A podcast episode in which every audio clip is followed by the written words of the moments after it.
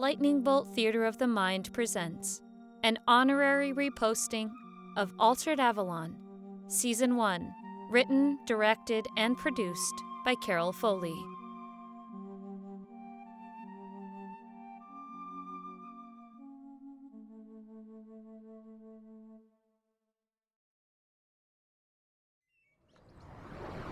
Devlin? What is going on? I don't know. The children are waking up and she's still going. She needs to stop.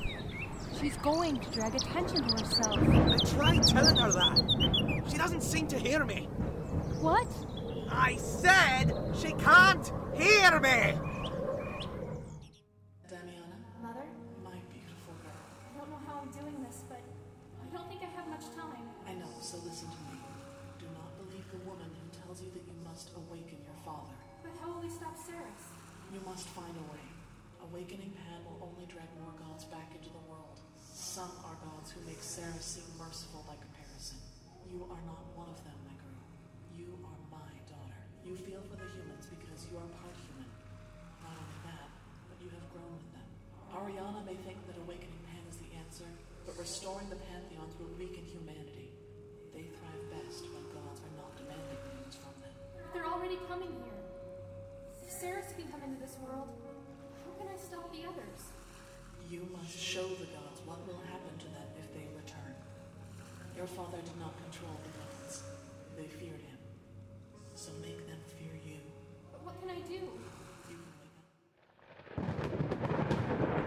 wake up. Look what you're doing. What I'm doing? You are going to alert Saros to where you are. Snap out of it. We don't want to face Saras unless we are ready. We are ready. Are you mad? We must awaken your father. I'm ready to open the path to Avalon. You will not. If you open that gate, who knows what will come out of it? But Pan. No. The king is dead. Long live the queen. Are you all right? Yes. Look, I can see things differently now. I see the threads. I can twang them to change the world. But what happens if we use that power to sever a thread? I don't know. Ariana, what happens when we sever a thread? Madness. I saw the threads, Ariana. You may mean well, but you trust the stories too much. I know why you brought Devlin and Oswald along, and you don't want me to tell them. I did what I had to. No, you did what the stories told you. Because you're a goddess of stories and not the goddess of choices or changes. You try to change them, but you can't because you don't know how. Oswald! Lizzie! Mark! So once again, you are choosing to deny your destiny. Sometimes the stories change. Sometimes the wolf eats the girl in red. And sometimes the wolf gets an axe to the face. Hey, If you prefer a different story, sometimes the beast is Bluebeard and sometimes he's Prince Charming. Would you look at that? Balto's blushing. no. I I'm just trying to figure out what she's talking about. I'm saying that just because the story is familiar doesn't mean that the ending is set in stone. Gods don't know how to change stories, but humans do it all the time. What story was she trying to put us in? I was only. It doesn't matter, Ozzy. She didn't know what I know. That's the problem with gods. They think only in absolutes absolute devotion, absolute endings. Lucky for us, Devlin was wrong about me. Excuse me? I may not be a regular girl, but I am human enough to change a story. We can't kill Ceres, but we can make her wish she had never tried to mess with humans. Lizzie, can you and Mark gather the other students inside the school? I need them somewhere safe. What are you gonna do? I'm going to invite that goddess into my domain. Are you sure about this? I, I, I think so.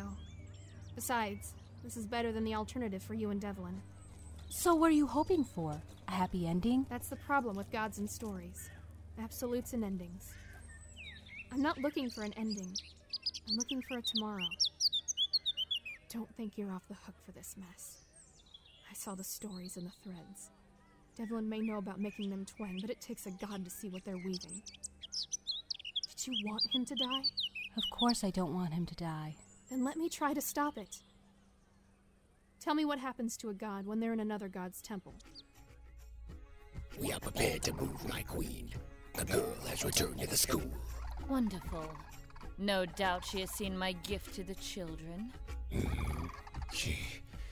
She did. Why do you say it like that? She revived the children How? She does not have that much power. She does not even know what she is. I fear that is no longer the case, Saras. But she would need worshippers. No. Believers. You dare correct me? How can one believe in a god without worship? She grew up with the children. They know her well. But familiarity does not mean devotion. You disgusting vermin! Are you trying to anger me?